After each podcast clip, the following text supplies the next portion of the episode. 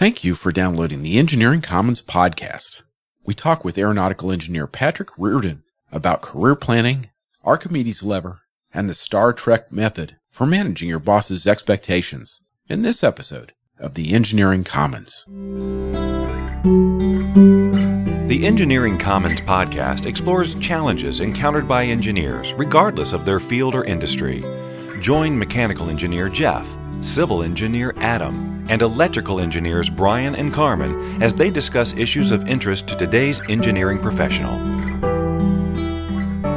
This is episode 83 Career Planning, May 28, 2015. So, Jeff, have you been able to change the world during the course of your career? Uh, no.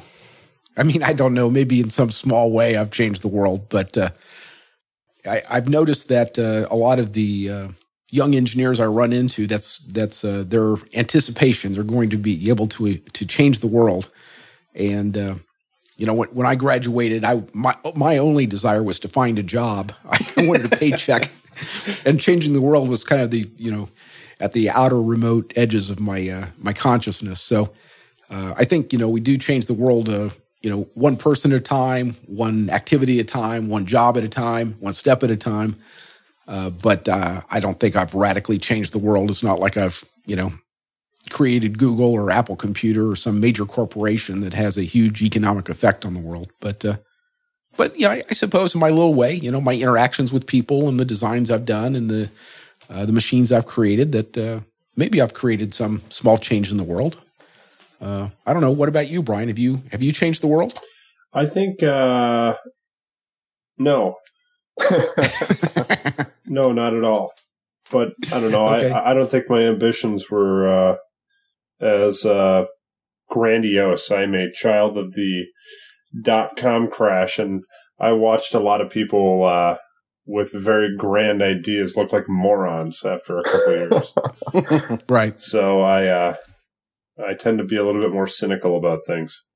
Yeah. And also, I, I, at least was able to read and see enough history, like as you said, start Google or start Apple to realize that those were not, while they may have been kicked off by one or two people, those were companies that were built by thousands upon thousands of people, you know, working as a team. Right. You know. Yeah, well, I, I, I think it's difficult, especially if you if you're ambitious early in your career. You you look out, you're gonna you know you're gonna make a huge impact and and make the world a better place. And uh, you look out, and and a few years down the road, uh, you go, boy, this is a lot tougher than I thought. And uh, you know, people are sort of uh, stuck in their their patterns, their ways, their habits, and uh, their interests, and uh, so I think it's really it's really important that, uh, especially at a young point in uh, your career, if you're a young engineer, you you just have a, a realization of all the things that are sort of um, working against you if you're going to change the world. And I don't mean that that it can't be overcome, uh, but you need to understand that when you go to work for a company, their interests are not necessarily aligned with yours. Okay, the the the point of a business is to uh, make profits and they want to reduce uncertainty in their ability to make profits. Uh, so they may assign you to, you know, quality control and and looking over the you know manufacturing of the same widget over and over and over, which is of little interest to you professionally, but it's of great interest to them because it it helps them make profits, and that's what a business is. It's a profit making machine. You know, if somebody's gone through the the startup, the entrepreneurial phase to figure out what formula, what uh, configuration the business works to make money. And now that they've figured that out, now they want to do more of it. You know, they grow that business. And so the the business interest is in making money, not in making you happy as an engineer, right?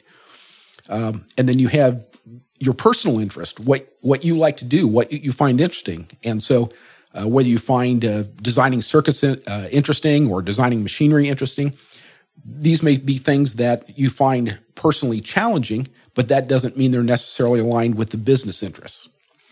Um, there's alignment of financial interest. So now you found a job you like, or you found a, a, uh, a an interest you like, but now can you make any money at it? So if your passion is you know recreating 8-bit CPUs from relay logic, Well, that is a that is an interesting passion, and I would if there's somebody out there that wants to talk about that, we'd be happy to have them on the show to talk about that passion. Maybe. But I'm not sure maybe but I'm I'm not necessarily certain that you're going to find much financial success in that because there aren't many people looking f- to recreate 8-bit CPUs with uh, ladder logic. And, and additionally, there's alignment of sort of our self-esteem interests in addition to you know a technical interest uh, that keeps us fascinated in our mind. We have a certain all of us you know have a certain amount of ego. We want to be liked. We want, uh, perhaps want to be well known. We want to be famous for what we've done. Well, we may or may not be able to do that and also be financially successful. Uh, we may or may not be able to do uh, become famous and also do what we like doing. Uh, sometimes we start out doing what we like. There's a, a famous book called The E Myth uh, for entrepreneurs, and it talks about the person who's the, uh, the I think it was a cake baker or, or pie maker, and uh, you start out making pies, and then you like it, you're good at it, you make money, and so you have to make more pies. Well, sooner or later, you have to quit making pies. You have to become a manager. So by the very, uh, by your own success, you pull yourself out of doing what you love, which is baking pies, and you have to become a manager in order to grow the business. And so, uh, you know, sometimes in our desire to uh, uh, to to be known for running a great business, we have to give up on something else, perhaps our technical interests. And, fi- and finally, there's societal interest. You know, if we're really talking about changing the world, if we want to uh, you know, we want to uh, reduce poverty, or we want to reduce hunger, or we want to, you know, I- improve sanitation around the world. These are all great things, but who is going to supply the money for that? You know, where is the financial interest? Well, for many big corporations, there's not a big financial interest.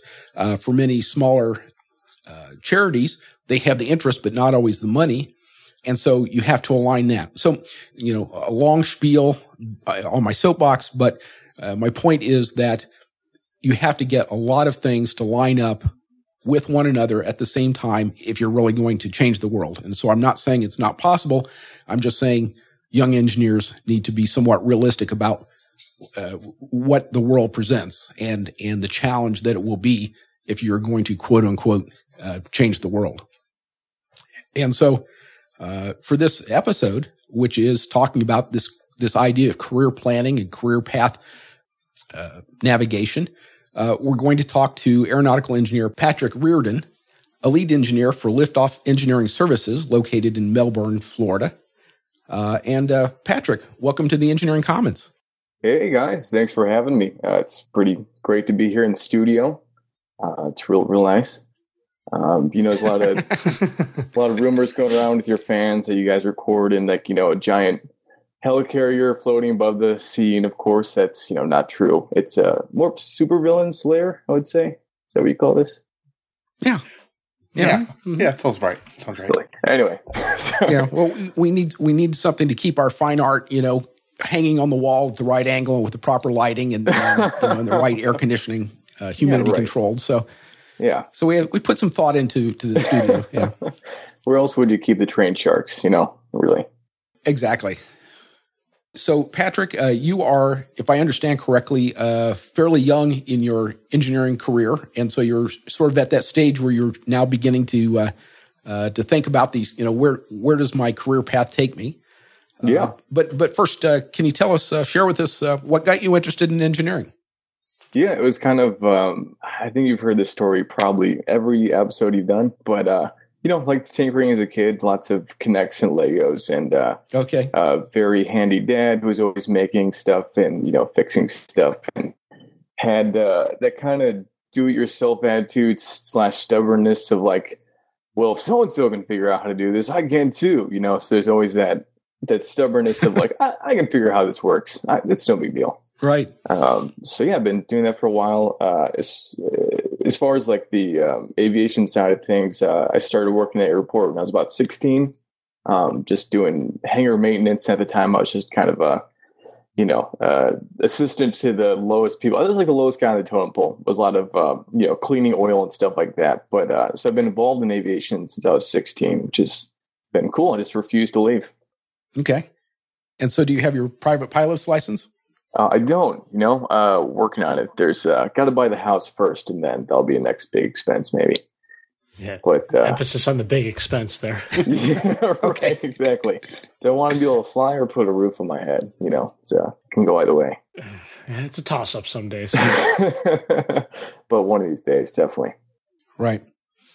Well, so uh, as a as an aeronautical engineer, you made that decision to go into uh, to aviation, obviously because you'd been around it and been exposed to it. Yeah. Do you have any sense of of how many you know aeronautical engineers there are in the United States?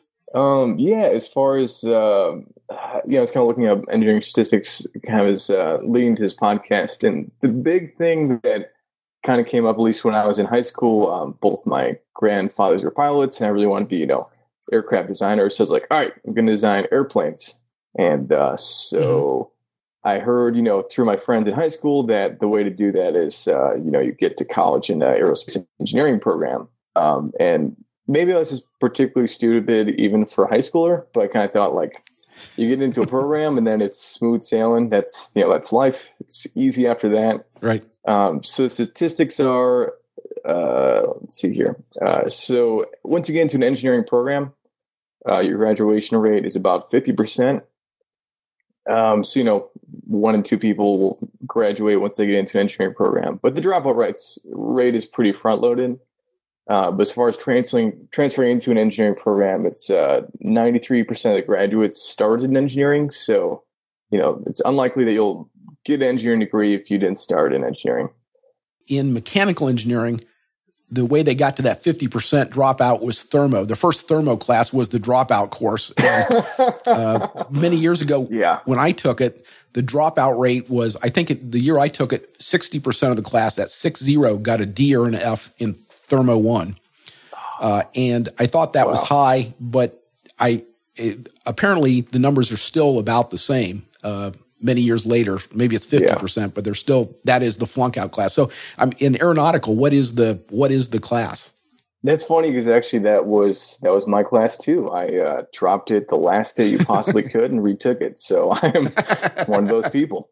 Um, but yeah, that one was a big one. Uh, dynamics got a lot of people. It's like usually what happened was they would struggle through statics, and then dynamics came, and their you know their statics wasn't good enough as a foundation. Then stacks just totally threw them. But uh, that was a big one. Right. They let you do thermal before you take calc. Um, let's think about this. I guess I did thermo sophomore year. Yeah. So usually the, the the you you have your calculus courses in your freshman year, and then thermo's your first class sophomore year. That's when they're going to drop you.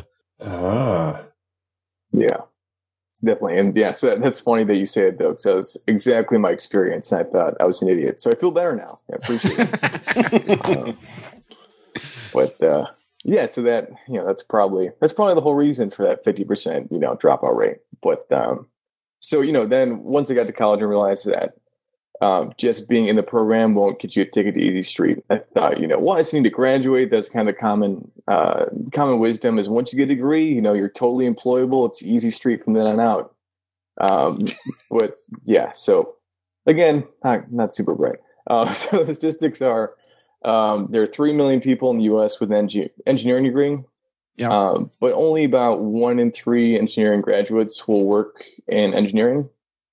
It's um it's higher in STEM related careers, but as far as school, you graduated one engineering you know job, uh, you're about one in three chances. Which uh, Yeah. you know, just getting a job in general is fine, but for a lot of people, they wanted to be an engineer, so it's it's still tough. still, No. Right now, now an interesting point is I, I looked recently at the uh, for mechanical engineering at, the, at some of these uh, labor statistics, and if you look at the Bureau of Labor Statistics, Yeah. uh, they list about two hundred fifty thousand mechanical engineers in the U.S. currently employed. And if you look at their, the National Science Foundation does a I don't know every five or ten years they do a survey of the working population, you know, figure out how many engineers and scientists they have and they come up with like 540,000 engineers. And I looked at those numbers first and said, how is the Bureau of Labor Statistics has 250 and Nash- NSF gets, you know, 540? yeah, right. Well, if you look carefully, the Bureau of Labor Statistics talks only to the employers oh, and the NSF asks the employees to self-identify. and so, what the indication is that there are there there are many there are many engineers who have moved on to positions where their employers no longer consider them to be engineers. Mm-hmm but they still consider themselves to be engineers. uh, so I think that's kind of interesting that we we we're so proud of our engineering title that we yeah. you know our identification as an engineer that no matter what uh, no matter what says is on our business card, we will damn well define ourselves as being engineers. Well, that makes sense. I mean, what rock band says they sold out? Everybody's still stuck to their yeah. roots. right. You still rock just as hard, man. Give me that lab. Give me the soldering iron. Which one's the hot end? it's kind of like uh, the musician analogy is like, oh, so you musician? Oh, yeah, yeah. Okay, what do you play in a band? Well, no, but I own a lot of instruments. Well, do you play them? Well, yeah, got a lot. It's like, well, they want the title, just don't. yeah. I could do smoke on but, the water. Yeah, so that's very interesting. Actually, looking up statistics, um, I was trying to figure out how many engineers are employed by you know various companies, and a lot of them won't tell you specifically. I think they're proud to right. say they have a lot of science-related people without breaking down. So, like Lockheed Martin, for example, which is a great company, um, but looking at their statistics, one question was asked specifically: How many engineers do you employ? And the answer was, "We employ sixty thousand engineering and science-related people." Like, well, that's science is pretty broad. but um, said yeah, funny. so is engineering. right, that's a good point. Yeah, it could be. Um, yeah, for example, in aviation, there's a career path called flight engineering, uh, which is now becoming pretty quickly obsolete. It's being replaced by uh, electronic cockpits. But basically, you're just reading, you know, measurements, uh, not necessarily design work, just in the cockpit reading different flight instruments um, as you're flying around. Which you know, is that is it mm-hmm. But you know, there's a lot of engineering disciplines you wouldn't necessarily consider as your typical engineering, but they're out there.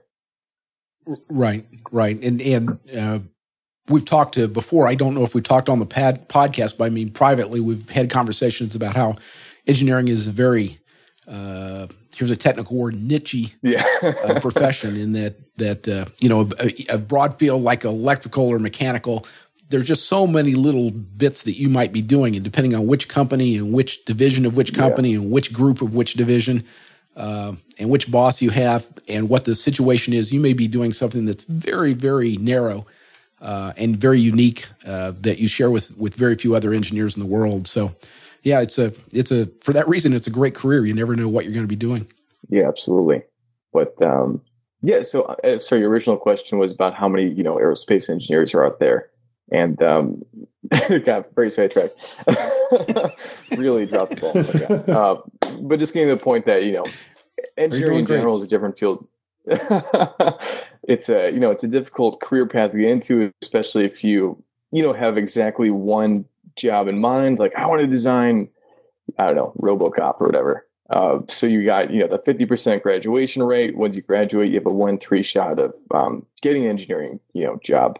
Uh, as far as aerospace engineers, mm-hmm. there's uh, 83,000 and uh, aerospace engineers in the United States. Um, as far as how that breaks down, at least this is just anecdotally, but uh, when I was in class, everyone kind of wanted to design aircraft and specifically, you know, design the wings of a new fighter or whatever. It's all about airfoils and, uh, you know, all about um, kind of fluid dynamics, and that kind of stuff.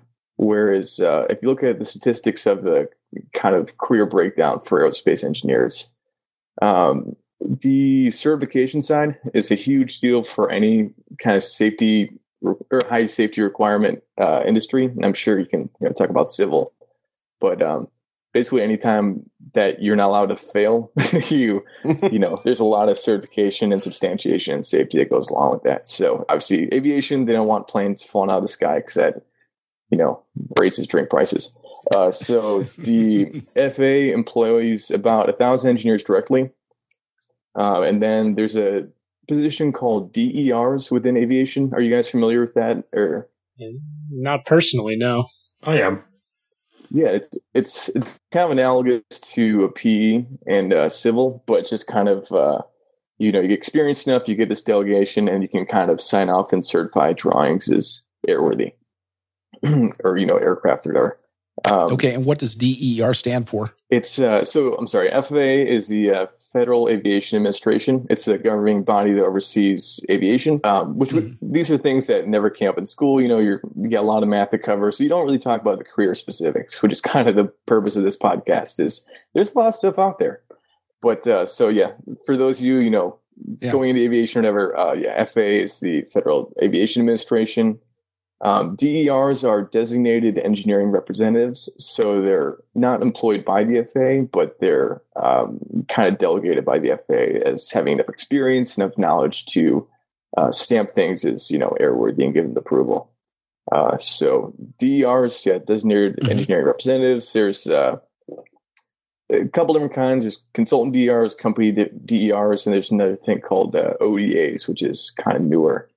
But uh, overall, there's I think it's like 2.4 thousand consultant DERs, six company. It's about 10 or 12,000 uh, people in the cert- certification industry, just as DERs, and they usually have quite a few people under them. So Mhm. a huge part, maybe one in seven engineers in the aviation industry is on the certification side. We're not necessarily doing design work, but you're doing uh, kind of the grading, you're substantiating and uh, making sure designs are going to work, Right. which um, isn't something that a lot of people you go to school with, particularly like, I want to be a grader, but uh, it's, you know, a lot of people really enjoy it. And, uh, you know, um, so it's you know it's a career path that's out there that very few people are aware of uh, you know in undergraduate Yeah, the D, D, DERs I've interacted with typically, I mean, yeah, they could come and witness a test. mm-hmm. You know, you're going to do, um, like you're going to snap the do a loading test, snap the wings off a you know Boeing seven X seven. yeah You know, those are going to be the primary people for whom that test is being demonstrated. yeah um, or uh, if you have to make a, a case as to why the design change you're making doesn't require a recertification of the airframe, uh, they're typically the people who would make the ruling. yeah and it's uh it's almost halfway between engineer and lawyer because you're dealing with Yes. uh, all the different regulations and uh you know deciphering the legalese to find out what you can get in the air so uh, Exactly. yeah no it's that's a good way putting it for sure um yeah so it's uh, like everything else in engineering it's really varied and there's a lot to look at Oh, you mentioned the uh, the abbreviation ODA. What is ODA? Uh, I'm blinking right now. uh, man, I don't want to. I don't want to misquote Okay. the podcast. Uh, Well, that's all right. We can look it up, post it in the show notes. the FAA came out with a new, supposedly streamlined procedure where they're given less oversight to uh, particular people as long as they kind of set up their manuals and quality s- steps ahead of time. So ODA is like the new DER or the new attempt to make a similar authorization. But it's it's you know like everything else is complicated. but uh, Okay. yeah, so so again, you know about one in seven. It sounds like federal regulations. Yeah, exactly. yep. Yeah. We're going to make things simpler by complicating it immensely. So, uh, yeah. But, uh, yeah, so about one in seven aerospace engineers winds up in the certification route. Um, as far as, you know, specific design work, the big thing I came across is that no one designs an airplane. Like, there will be a team of, you know, 10,000 that will design an airplane. so, for example, the big companies make up about 50% of the total aerospace engineering workforce. Like 16,000 work for Boeing alone, which, you know, there's only 83,000 aerospace engineers in the US, and, you know, hmm 16,000 of them work for Boeing. So with those big companies, you're not necessarily designing a whole airplane. You're designing incremental, you know, improvement to one specific part of you know one system, which is um, you know usually on a team. It's still really rewarding and it's very challenging, but it's just not what t- people typically look at and imagine when they're you know planning out their aerospace engineering career. Right. So, so maybe this is a good point to sort of uh, uh, summarize. You know, as you think back to what you thought your aeronautical engineering career would be when you started, say, your engineering schooling. uh, versus what you're doing and what what your expectations now are for what your career uh, will be. Can you you sort of draw us a little you know uh, verbal picture of of what you thought it would be and what it actually has become? Um, yeah, well, for me specifically, I was one of the people who was like, "Yep, you know, I'm designing the next aircraft. It's going to be, you know, an awesome fighter, or a transformer, or, you know, whatever." Um, and it's it's kind of ironic that uh, I think engineering is the field where you kind of take math and data and numbers to predict an outcome, but uh, very few of us take math and numbers to predict our career outcome um, which you know is something I'm now trying to do. A Mm-hmm. little bit late, um, but yeah, as far as you know, what I anticipated versus what I hap- what happened to come across, you know, I got really lucky with uh, uh, my career, but it's been a lot of um, mostly repair and modification work to existing aircraft. And uh, it's been actually it's been a lot of the design work in it, but Mhm. it's been uh, usually an existing aircraft. You have a customer who wants to um, update the equipment or update, you know, some other aspect, and we'll be in charge of, you know, putting on an anti-missile system or you know maybe just Wi-Fi on it or anything in between, you know. Um, but it's a big, the biggest difference between what I anticipated and what uh, actually occurred, and you guys can probably chime in, is um, you expect to be in charge of design of some huge new invention or discovery and what you'll actually be in charge of is some smaller incremental improvement to some existing design. Is that uh, been your experiences or? Yeah, yeah, definitely. Got a frog in my throat here. Super professional. Let me hit the mute switch. Yeah, Um, I've been rambling for half an hour, so uh, no, you know, at least in my my experience, uh, you know, electrical engineering was yeah, you were taught that you were going to design, whether it was you know IC design, you're going to be at the transistor level, you know, inventing crazy new circuits that no one's ever seen before, and you'll you'll revolutionize the industry and everything. You know, no one mentions the test engineer who, yeah, doesn't know about transistor level design, but can still debug an IC like nobody's business and can give Yeah. you reams of data of how, you know, thousands, if not millions of parts performed over corners and all sorts of lots and what trends you can draw from it. And it, it's still very much engineering. Um, yeah, it's, it's, Definitely. yeah, there's, there's this hidden side. yeah. And you guys uh, touched on it really well in your uh, engineering expert episode, I think. Mhm. where uh, it talked about that a lot of engineers feel like, oh, I'm not doing that much engineering these days. When in reality, that that is engineering. For every you know one hour of design and calculation, there's 20 hours of just crossing your T's and dotting your I's. Yeah, you know, double checking the math and everything. And yeah, Yeah, yeah, I definitely bought into the hype. You know, I thought I'd become a designer, and granted, I did get into the IC design industry, but uh, you know, as an Yeah. apps engineer, I, st- I still do you know quite a bit of design work. It's not at the transistor level, but you know, explaining switching regulators and power and proper layout techniques to people who are not power experts is that also takes some engineering. You know, you got to interface on both sides. Um, you know, I have to know a topic well Yeah. enough to convey it to somebody who doesn't in order to get them to understand why it's important so our parts can perform. definitely. And, you know, I, And uh, you know, as far as I, I was going to say, I just didn't, I didn't have a class on that, you know, as a, as an undergrad. Yeah, definitely. You spend so many classes uh, learning this really complex math or analysis and all that. And then you'll have a couple of group projects. You have to work with people of different expertises and different backgrounds. And it's always a drag and like, what a wasted time. And it always ends up being the most useful experience you have in the engineering yeah. career. Dealing with the one guy who's not pulling his weight and yeah. yeah. As far as um, you know, my experience uh, in aviation, in particular, I'm sure every field there's a lot of um, checking against different failure modes. So you'll look at a structure and say, okay, you know, gonna, how's the you know margins? Uh, is there going to be like stress corrosion? It's going to be galvanic corrosion. So they're going to be, you know, are the threads, uh, you know, locked correctly? You know, all that kind of stuff. Um, so I always, in college, kind of looked at real engineering as the like structural analysis and the really high level calculus. Since I learned, you know, a lot of really high level math, and I got to the hangar floor my first day, and they're like, okay, you know, the gondola bonding strap is getting galvanic corrosion on the terminal blocks. You're going to need to reroute it.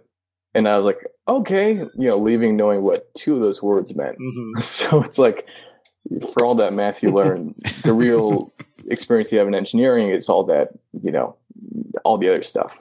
Yeah, Yeah, definitely. A lot of it is you know speaking the lingo too. Yeah.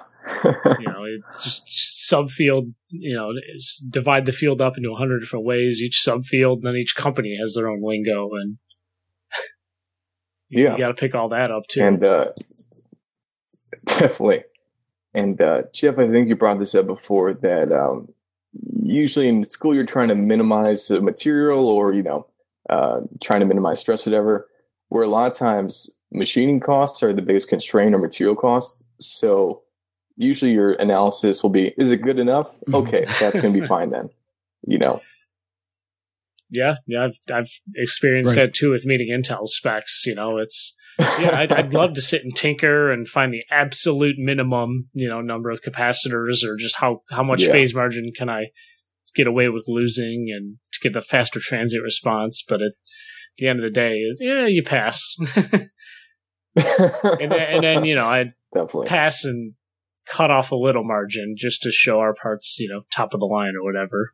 Because There we go. in, a- in an actual product, it's it's very different from our eval boards, and you know you always got to add more margin back. So, and I still have deadlines to meet, but Yeah. Absolutely. Absolutely. Well, that, that may sort of lead us into uh, a conversation that we can have about uh, expectations, our career and our expectations. And I thought we could talk for a little bit about uh, expectations on the job. So, whatever job we're currently in, the expectations we have about that. Uh, and then maybe talk some about career expectations beyond the current job. Uh, what our expectations might be about future jobs, because the the number of people that are fortunate enough to hire onto a company and stay with that company for 40 years uh, is is greatly reduced from what it was a generation or two ago. Um, and and and finally, I thought if we've got enough time, we'll we'll talk a little bit about changing the world. If you really want to go change the world, uh, what you need to do to to be ready to to handle that. So let me uh, let me start off with the with the uh, the uh, job expectation uh, bit, and uh, you guys can jump in. Um, so the, the, the sort of the structure that I'll, I'll present is that again, understand that in your job, your employer wants you to do things that are going to make them money. They want you to reduce the risk of their operation to so they make more money and more reliably make more money, right?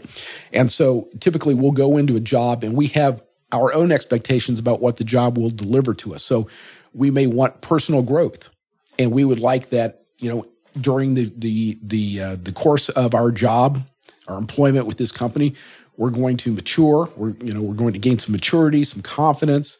We might uh, improve our tact in dealing with other people's and dealing with uh, uh, you know uh, sort of conflicting situations. T- uh, uh, the tensions, uh, maybe improve our political awareness, be more aware of the political powers at play. Uh, we might uh, also want to improve our technical ability. We, you know, to learn how to do a certain uh, type of analysis that we've not done before. So those are things that we want as far as personal growth when we go into the job. But we under have to understand that's a compromise because the business, our employer, again, they want to make money. They may uh, they may accommodate our desire for personal growth because it's in their interest to make our, us happy so that we make them money, but it's not necessarily uh, you know what they're looking for. And so other things that we might expect from our job, uh, things like life balance. Again, we want that. Our employer may want us to work 80 hours a week.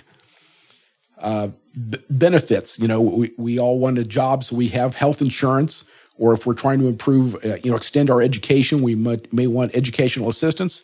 Those are things that we want and we can negotiate with our employer about. But again, they're trying to reduce the amount of money they're spending on their employees, you know. Um, and then finally, salary and compensation. Again, we want to make more money. That's good for us. But again, our employer is is looking to reduce their uh, salary uh, cost. That's why we had to take on this podcasting gig just so we could keep the lights on. Yeah. So uh, anyway, uh, so that's sort of the, the the framework. We can talk more about that, but I just uh, uh, I wanted to put out that that and, and understand it because I don't think as a young engineer you go out and you go, well, I, I want a better salary and I want benefits. And all of a sudden you're getting a lot of pushback from your employer going, well, that's fine, but no. and, and, and, the reason for that, for that conflict, for that tension between uh, employer and employee.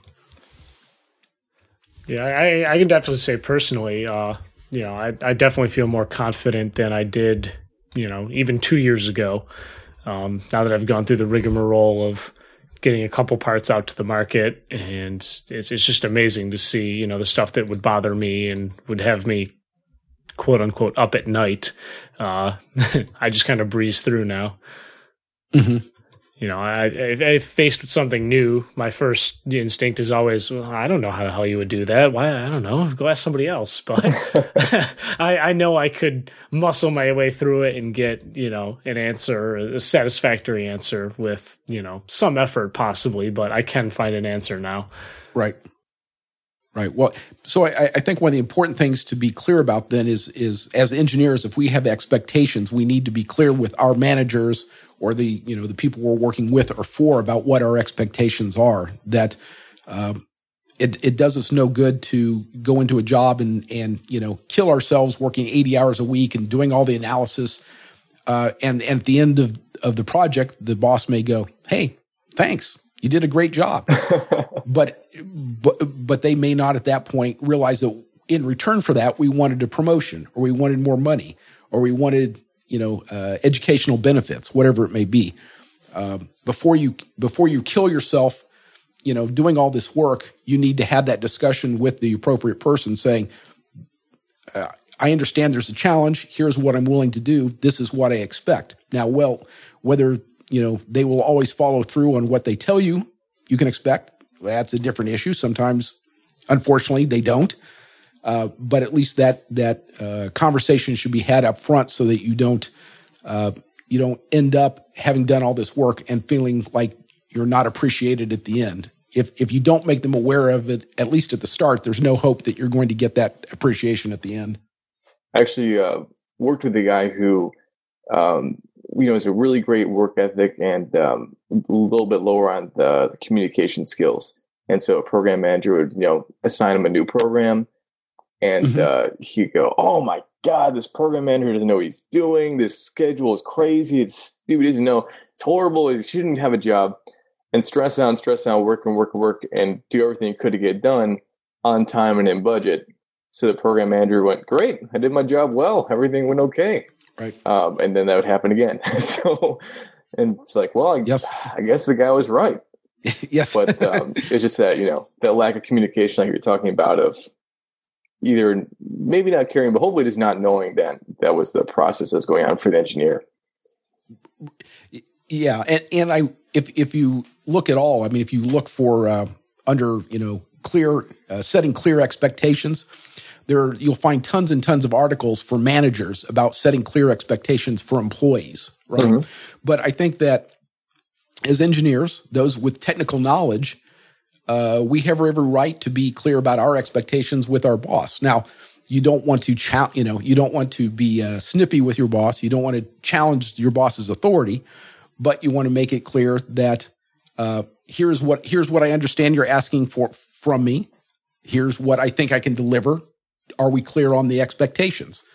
Uh, and and again, I think in in uh, at least when I was doing you know consulting business, ninety well I'm, I'm 90% of the job seemed to be managing expectations. You know, everything was managing expectations. And, and so, I, you know, thinking back on my engineering career when I was working for, for bigger corporations, I think that still holds. You know, so much of what we do is expectations and how we get rated on our annual review is so much a comparison not of what we actually did, but our performance relative to the expectations.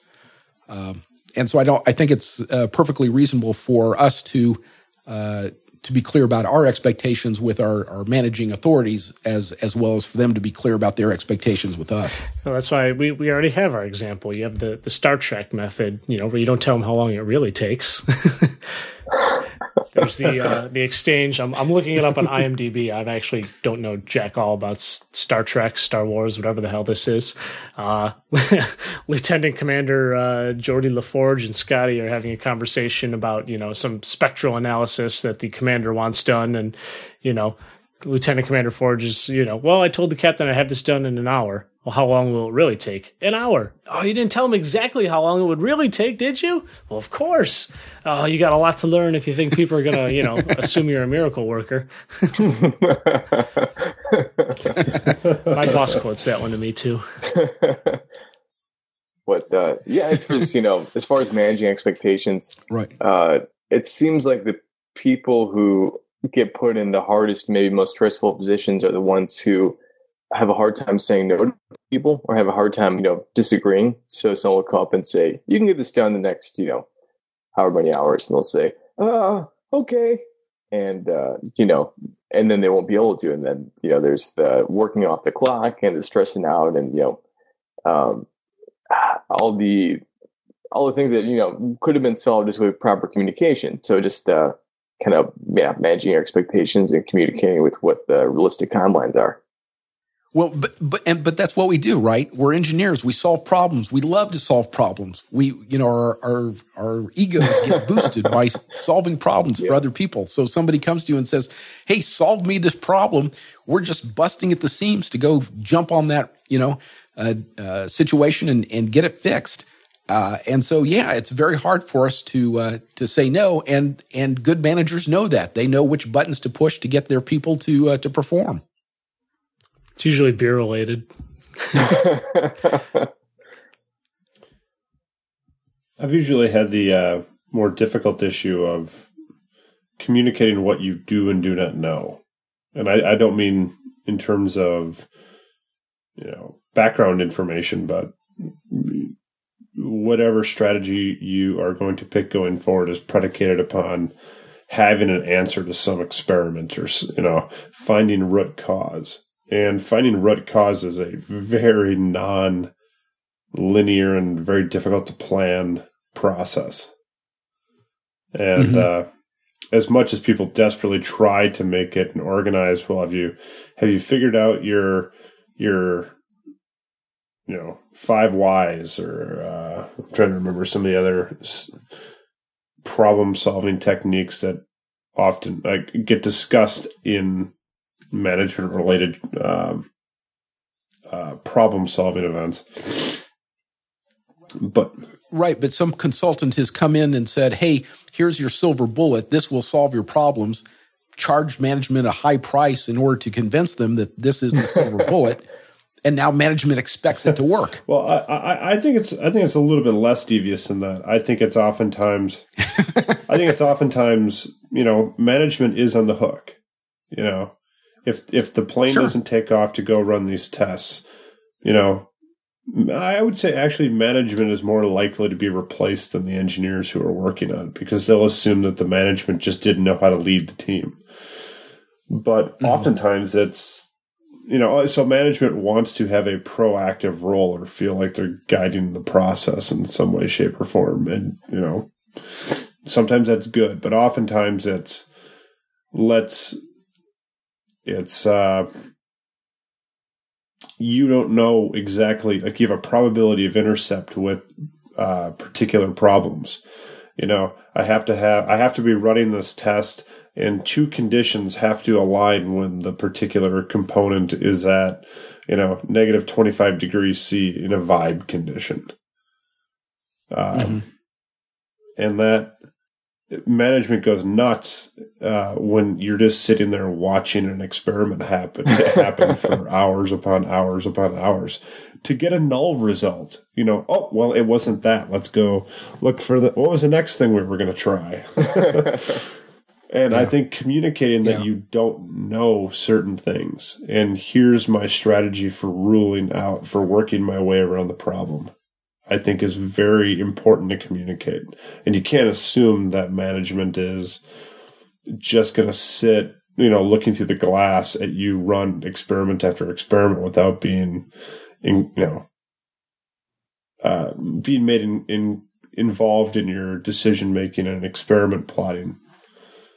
Uh, uh, pl- plans, I guess. Right, right. It, it, and uh, lest I sound too harsh on managers, let me just admit that I've I've been in managerial roles, and all my engineering knowledge suddenly disappears. Right, and so I I there was a situation where we had a, a machine on the shop floor and the the engineer that was uh, in charge of the the uh, the electronic design, electrical design, you know, parts of it, it, it, the logic wasn't working, and I'm there now as not as engineer but as manager, engineering manager, and I in my brain I knew that he was going as fast as he could go. Right, you know, he's pedaling, but I'm standing there with with a couple of customers looking at the machine going hey when are we going to get this done and what's going on and what's the explanation? And he can't he can't tell me anything right? I'm, I'm trying to talk to him while he's trying to get the job done to figure out what's going on. And and i hear the words coming out of my, my mouth you know mike you got to tell me something. Anything. You know i when are you going to be done? When are we going to where's we going to move forward and I can see in his eyes, he doesn't know. He's, you know, if I were in that situation, I wouldn't know. Yet as a manager, I'm begging him for anything that I can turn around and tell the, the customer that's sit, standing behind me to, to make them think that we've got some handle on, on what's going on. So, uh, yeah, it's, it's, uh, it, it's amazing how you can, can, at least for me, it was amazing how quickly I could switch between the engineering role where I was going, give me a little space, give me a little time, I'll figure it out. And the managerial role, which is we have no space, we have no time, give me an answer now. And you feel incredibly helpless. Oh, uh, absolutely. That sounds familiar. yeah, it was kind of a revelation I had yeah. where now, so, so I uh, I had made a sorry, I had made a comment to um, one of the managers um, about uh, kind of a managerial company that's been working with us, how they kind of uh, farmed out contracts they got to different companies. So really, their only purpose was as uh, kind of program management consulting. And uh, I was like, wow, it sounds like a pretty good business. You just get a contract, farm it out, and collect the paycheck. That sounds great. And uh, the manager's response, of course, was like, well, yeah, but then you're not in charge of anything. And if something goes wrong, there's nothing you can do about it.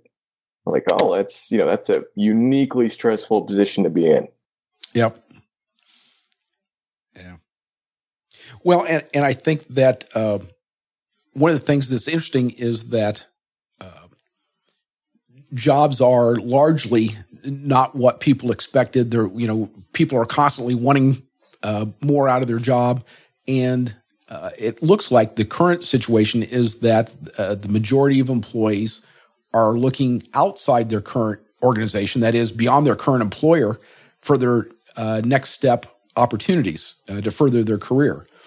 And so this this creates a kind of an interesting uh, downward, well, not downward, but a spiral effect where uh, employees are less loyal to the companies, so the companies are less willing to invest in their employees through training um, and benefits, that sort of thing, which makes the employees even less willing to stay with the company. Um, yeah. And so, so we end up with this situation where I was having I was having this discussion in the last uh, couple weeks with with people at, at uh, the university, where you know what do we do about this? Because the engineering employers do not want to spend money training you know young engineers because they all know it takes them two or three years to become really useful, and then once they've done that, the engineers immediately want to jump ship and go to some other employer. So what's the incentive for them to do it? Well, they now they now go well you, the university, you train them, right? We're tired of being burned. You train them. And, and the university is going, well, we're too busy teaching them, you know, thermo and kinematics and circuit analysis, whatever, you know, whatever courses you take, uh, to do all this, to all, to do all this uh, contextual, you know, professional practice training. Uh, what do you expect us to do? So it's a, it's an interesting problem. Uh, but I will point out that, uh, most people, it, it looks like the majority of employees these days don't think they're going to move up in their own company, but they have to move elsewhere uh, to advance their careers. Is that new? I mean, if if I was to enter the engineering workforce forty years ago, would that be any different? Do you think there was less mobility that people didn't hop from one co- company to another? Absolutely, so my father started with uh, General Motors early in his career, and many of the people he started with were still at General Motors uh, 25, 26 years later when I got out of school and came and worked at the same company my father. Were they prisoners? Uh, no. uh, but but they uh, they were still there, you know, 25, 30 years later. They, you know, GM was a big company and you could move your entire career, you know, making career changes and move to other divisions and you could you could do that. Uh, I don't think people are I don't I don't think many engineers are going out these days and saying, "Hey, I'm going to spend 30 years with the same employer." Yeah, I mean, but uh, is it necessarily a? Is it uh, does is that a result of uh, inability to do different kinds of projects? You know, if you want to do design work and you're not doing design work, you know, I, I thought that's what you were referring to there may be a difference in expectations, you know, a generational difference in expectations.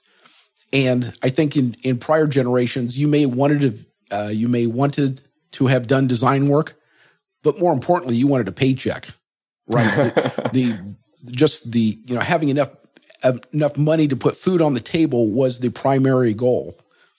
Uh, and so if you if you got the opportunity to do design work, that was great. But if they told you you know, you had to stand out on the dock and count the boats that went by, you would stand out on the dock and watch the boats that went by. Yeah. Or design a machine to do it. Or design a machine to do it for you, right? the good engineers would do that. that seemed to be the primary question of, you know, a generation ago is can I make enough to provide for my family? And now the primary, you know, existential question of uh, I guess people my generation in their careers is is this good enough? And so you see a lot more, you know, lateral movement or hopefully upward movement, or there's lots more, um, lots more career movement. Until you have a mortgage. yeah. Full disclosure, I close on my house in uh, a week and a half. So, um, yeah, so I'll be stuck for a while then.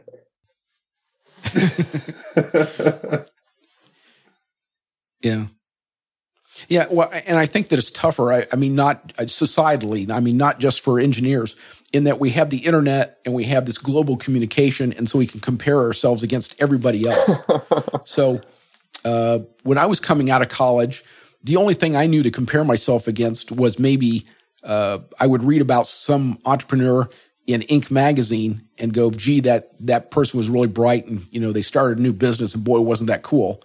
Uh, but if you read, you know, otherwise you read through the design, you know, design engineering in the magazines, the trade journals that came out, and there'd be a lot of, you know, ads for neat parts and maybe an article about the occasional engineer. But other than what what I saw in the plant, I didn't know what any other engineers were doing. Right. Yeah. Well, now I pull up YouTube and I can watch people all over the world doing all kinds of incredible design jobs and and you know designing electronics and designing uh, mechanical devices and and uh, uh, you know there's just so so many wonderful things going on and so many creative people that uh, you know now I feel like I'm so uh, uh, so untalented in comparison to all these people but in reality, you know, I, am being exposed to the, the very best, right? The, the, at the top of the YouTube view chart will be those that, that have really something special to show. Yeah. Uh, and so I think that that now the difficulty is you go well if I if I'm not if I'm not performing at that level at that extraordinary level then I must not be worth anything. And so I think a lot of, you know it's like being a, if you're a good basketball player not very many get to play in the NBA the National Basketball Association uh, and so, does that mean you're not a good basketball player if you can't, if you're good enough to play in college, but you can't play at the professional level? No, it just means you're not able to do that one special little thing. And and so, I think that uh, the difficulty for for today's generation is that, unlike mine, that sort of uh, you know ignorance is bliss. I didn't know that there were people doing all these talented things. You don't have that ignorance. You you have you're fully aware of just all the incredible challenges out there and you keep looking, you know, well, if I don't, if I'm not doing this type of work, does my life have any meaning? Well, yes, your life does have incredible meaning, uh, but you don't necessarily have to be, you know, the the uh, the leading bleeding edge of of technology in order to uh, in order to quote unquote change the world. Do you also think that there's been a uh, that maybe a generation or generation and a half at this point of uh, glamorizing engineers? I'll, I'll round Steve Jobs and Bill Gates into the engineering category. Uh, Elon Musk. Yeah, we're. I mean, uh, I look back to the moonshot and earlier, and it's hard to identify. Even Kelly Johnson at the time, it's hard to identify. You know, rock star esque engineers or engineers as the richest people in the world, and now it's pretty much one and the same. All of the richest people in the world were technically inclined, or most of them, I should say. Especially That's the, funny especially the self-made ones. And now that's Yeah. the stick that we're measuring, you you know, each other by. It's funny because I went to went into engineering for many reasons, but uh, like the sex appeal or rock star attitude was never one of never had the stereotype. But now you bring it up, it's like yeah, there are a lot. Um, but real quick, I want to touch on um, kind of that you know kind of YouTube and seeing the highlight reel of um, engineering, and it's really like a sampling error because, like you said, you're already filtered through all the possible videos there are to just the very very best, the most popular. And then you see just the highlight reel of their careers work in this like two minute clip of you know quadricopters throwing catching you know balancing beams to each other which is actually like a real video they throw batons and catch them it's super cool and you should see it. But um, so you see that and think like wow those engineers must have had a blast ignoring that there must have been a team of you know 20 people. One person you know his whole job was optimizing the propeller. One person whose job was refining the genetic algorithm. You know there's now you see that and think that's one person's job is to design the new thing when it's really you know those incremental improvements. It's you know a huge team slowly refining an existing item to make it better you know Right, Eh, but uh, but I will um, add that my experience has been if your job is optimizing the the propeller, you know, you, you've got this neat system, complex system, and the world is full of more and more complex systems. Uh, there can be great joy in optimizing the propeller. I, I mean, the the downside Oh, is you won't be you won't be able to tell very many other people about it. The likelihood is you'll not be able to come home and explain to your spouse what it is that you've done. and the likelihood is that there won't be too many people Yeah. at work that you'll be able to explain uh, exactly what you've done. But there will be other people, you know, at, at conferences or the occasional, you know, you run into a, an engineer from a competitor or, you know, something happens and you can share your joy of, yes, you know, this, this, this algorithm, this profile, this analysis worked. Uh, we, we now have 3% better performance than we did before and the, you can find joy in that. You don't you don't have to create the you know the next uh, Google self driving car or the next Apple Watch to find great joy in making this engineering improvement. definitely But Jeff, what if we're driven by that? And now you're dooming a generation of podcast listeners to mediocrity. Be in my trailer.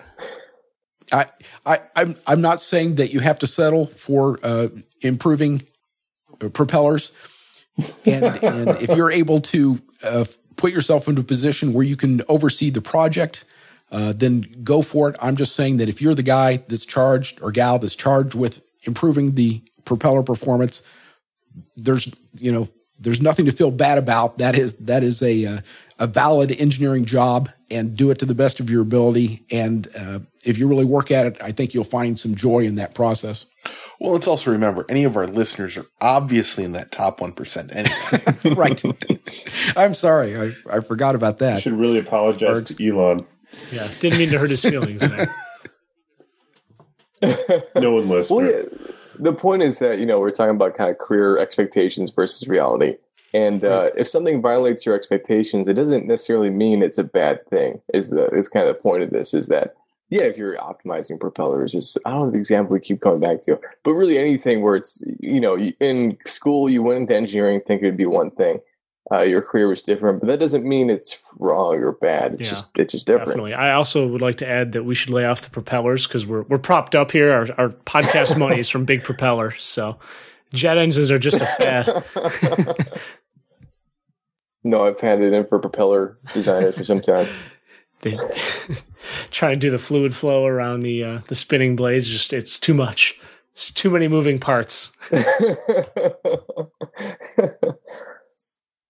right. So uh, since we've we sort of covered the idea of uh, job expectations, uh, we let's talk a little bit about uh, career expectations, um, and that is as you you plan out your career and you go, okay, this job is giving me you know a portion of what I want, but I want more. I don't want to be just designing propellers for the rest of my life.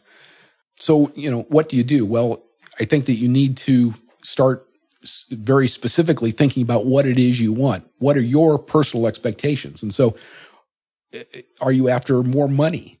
Is that what you really want? Are you after more power or prestige? Uh, do you want to uh, be in a, a position of greater leadership or authority? Are you looking for, uh, say, more intrinsic uh, benefits like wisdom or insight? Uh, are you really looking for respect from your colleagues? uh, or just experience in a technical field or, or uh, an ability in a technical field. So these are all um, you know good career expectations, but I think you need to be specific about which of those you want because different jobs and different career paths will give you different of those uh, features. Uh, and you also have to be think carefully about what you're willing to give up. So you know, if you want more money, are you willing to move across the country to get it? Uh, if you want more prestige, are you willing to change fields or work for a different company? Uh, are you willing to work for, say, less money for a while? Give up your family life because this job requires that you work 80 hours a week? Do you, are you willing to assume more responsibility and therefore probably greater stress in order to take on a managerial role? If you want, you know, experience and be really knowledgeable, are you willing to fail in front of others? Because that's how you get experience by failing. Uh, so my, my point is that as you as you look out and you start to think about uh, what your expectations are for a career, I think that you have to realize there's a trade-off. And my father always said that engineering is the art of compromise. And I think that in in designing an engineering career, uh, the same thing is true. You have to decide what you what you really want because you're going to have to give up something to get there. Yeah, definitely. It's um like for example, I'm I'm aircraft mechanical engineering, so that's my all my examples are that. But sure. um, if you say design a structure that is the exact, you know, uh, minimum uh, amount of material or you know exact uh, minimum stress, it's probably going to be horrible to machine. And uh, if it's really easy to machine, it's probably going to be really hard to install. And so, you know, if it's really easy to install, then it's going to be really hard to analyze. And so you're constantly doing that marriage of, uh, you know, of different requirements for your design. And so your optimum design is probably going to be something that not no one is actually happy with. so it's, but it's you know it's kind of the optimum of you know low machining costs and low installation costs, and you know it's easier to uh, analyze. And so yeah, like you said, the art of compromise. I'm on board. Right. Well, and I, th- I, think the other thing that we have to uh, keep in mind as you start to plan out your career where you want to go is is realize uh, that there's a wide number of organizations you can work for, right? So, uh, if you've decided you you know no matter whether you want more money or leadership or respect or whatever you're after, uh, if you work at a big company, there's going to be more structure. They're more rigid in their money making you know process, right? It's got a bigger ship. It's going to be tougher to you know turn the direction of the ship. Uh, so there's more structure. You're more like there's more levels of of uh, bureaucracy of management. Uh, generally, uh, you'll, so you'll have more guidance. There's less ability to sort of freelance uh, because you've got to get approvals. But if you want, you know, you want a designated health plan, you want a very specific educational benefit. Uh, you want to you, you want to know that the group that you want to move into has been there for many years and will you know continue to be there a big company is probably a better place to go. Uh, if you're looking for less guidance, you want to be a little more improvisational, then then maybe a, a small company would be a better place to go. Uh, usually, they expect someone that has a few more years of experience because there's a little less guidance. Um, and if you're you know you're really crazy, then you can go with a startup. You know, God only knows what you'll be asked to do uh, to keep that going. And and if you're really nuts, uh, you become self-employed, which means you you uh, you put on all the hats. Uh, but you can always say that you know I did it my way. You know, it may be wrong, but you're the boss, so you get to get to call the shot. So, um, in in as you plan out your career, you may want to give some thought to not just the the type of job, like I want to work in medical devices, but the size of the organization you want to you want to be in. So, are you wanting to work for you know a huge medical device company or maybe a smaller medical device startup?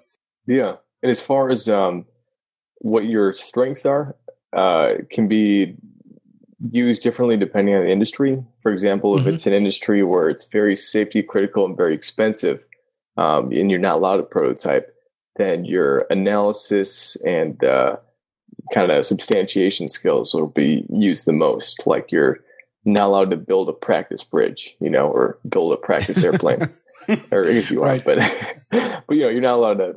Yeah, so um, those industries where it's very expensive to prototype and it's very safety critical, your you know your analysis skills are keen. keen. Whereas um, industries where you can make all kinds of prototypes, that's where the tinkerers and the hands-on people might flourish more. So um, within the you know big company, little company, startup structures of what you want, uh, there's also the what your skill set is best at. Sure, and I, so I think that as you as you sort of map this out, you try to figure out what your your career roadmap looks like.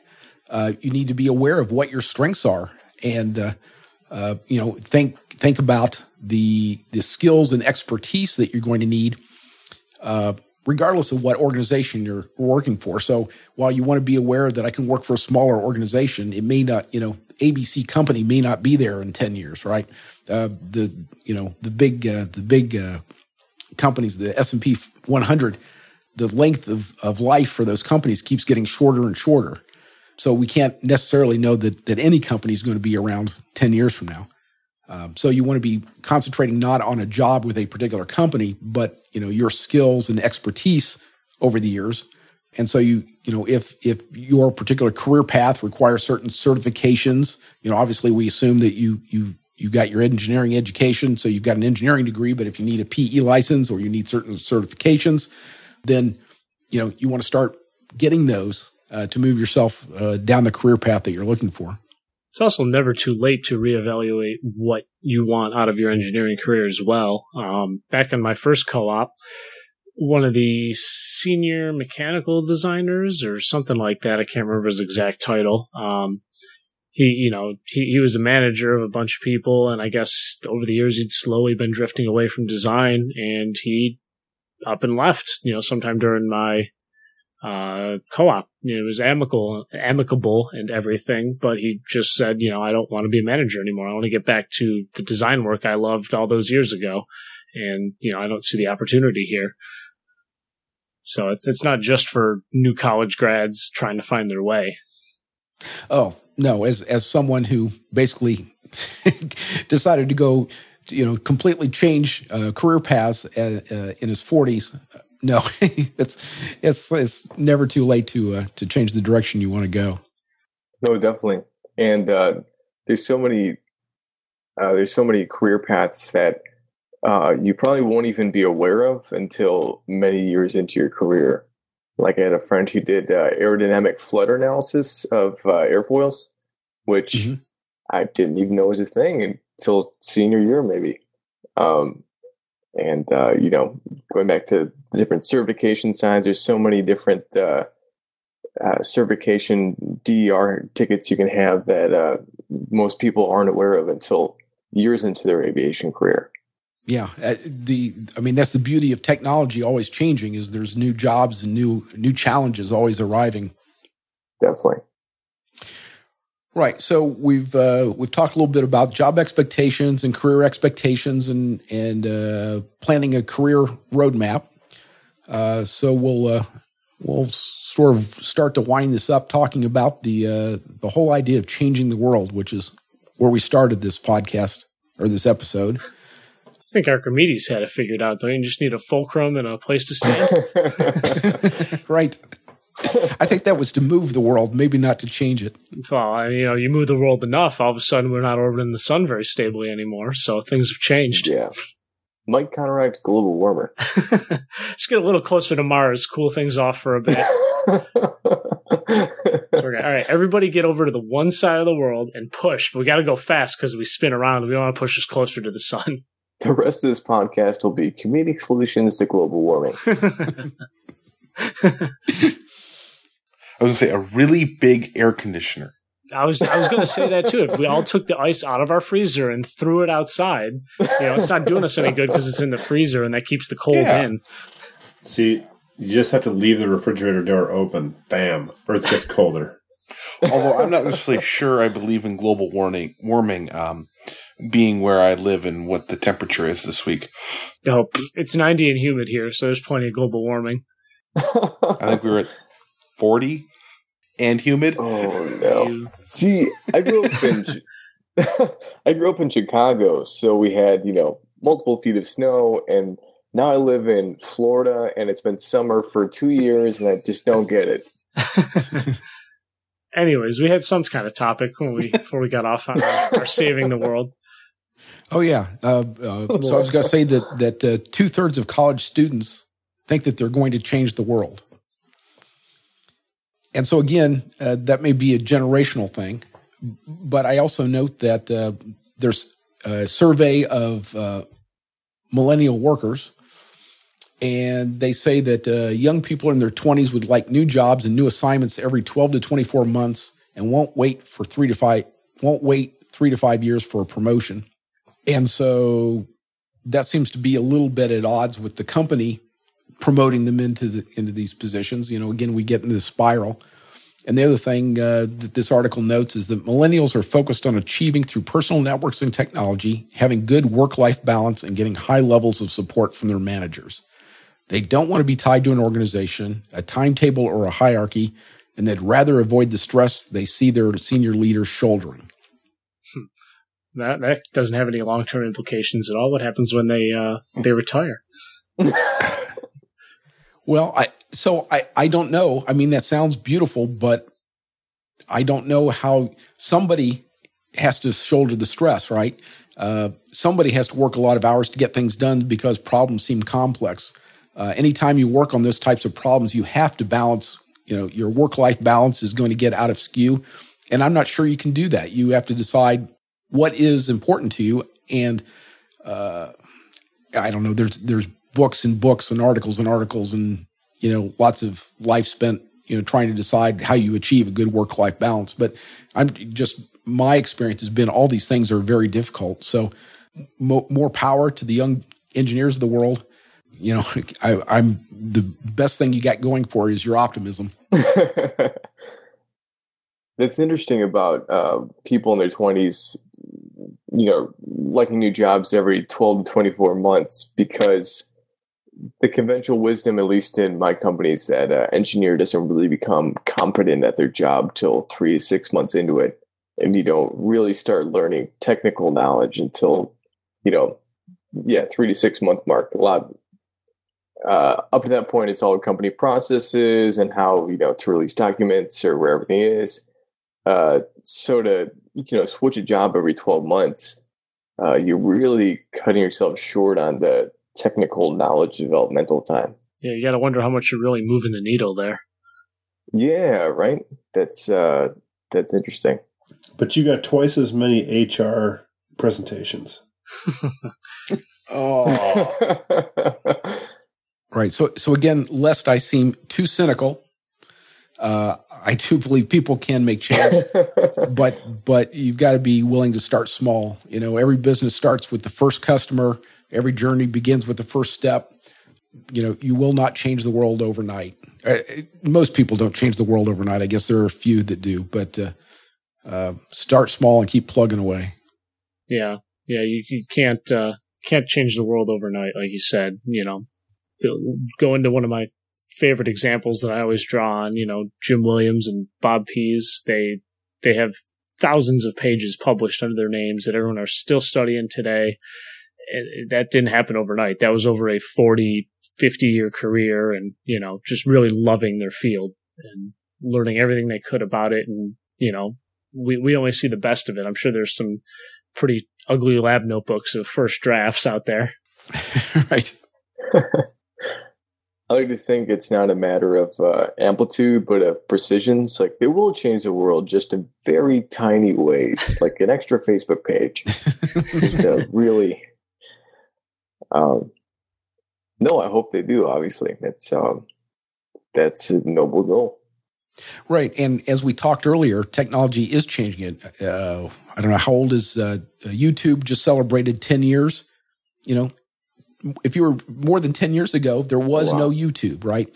We've radically changed our ability to communicate visual information, uh, video over a 10 year span. Now, if you're, if you're 20 years old, 10 years seems like a long time. If you're like me, several decades older, 10, 10 years doesn't seem like that long a time anymore. And uh, it makes me just wonder at, at what incredible things are going to happen in the next 10 years.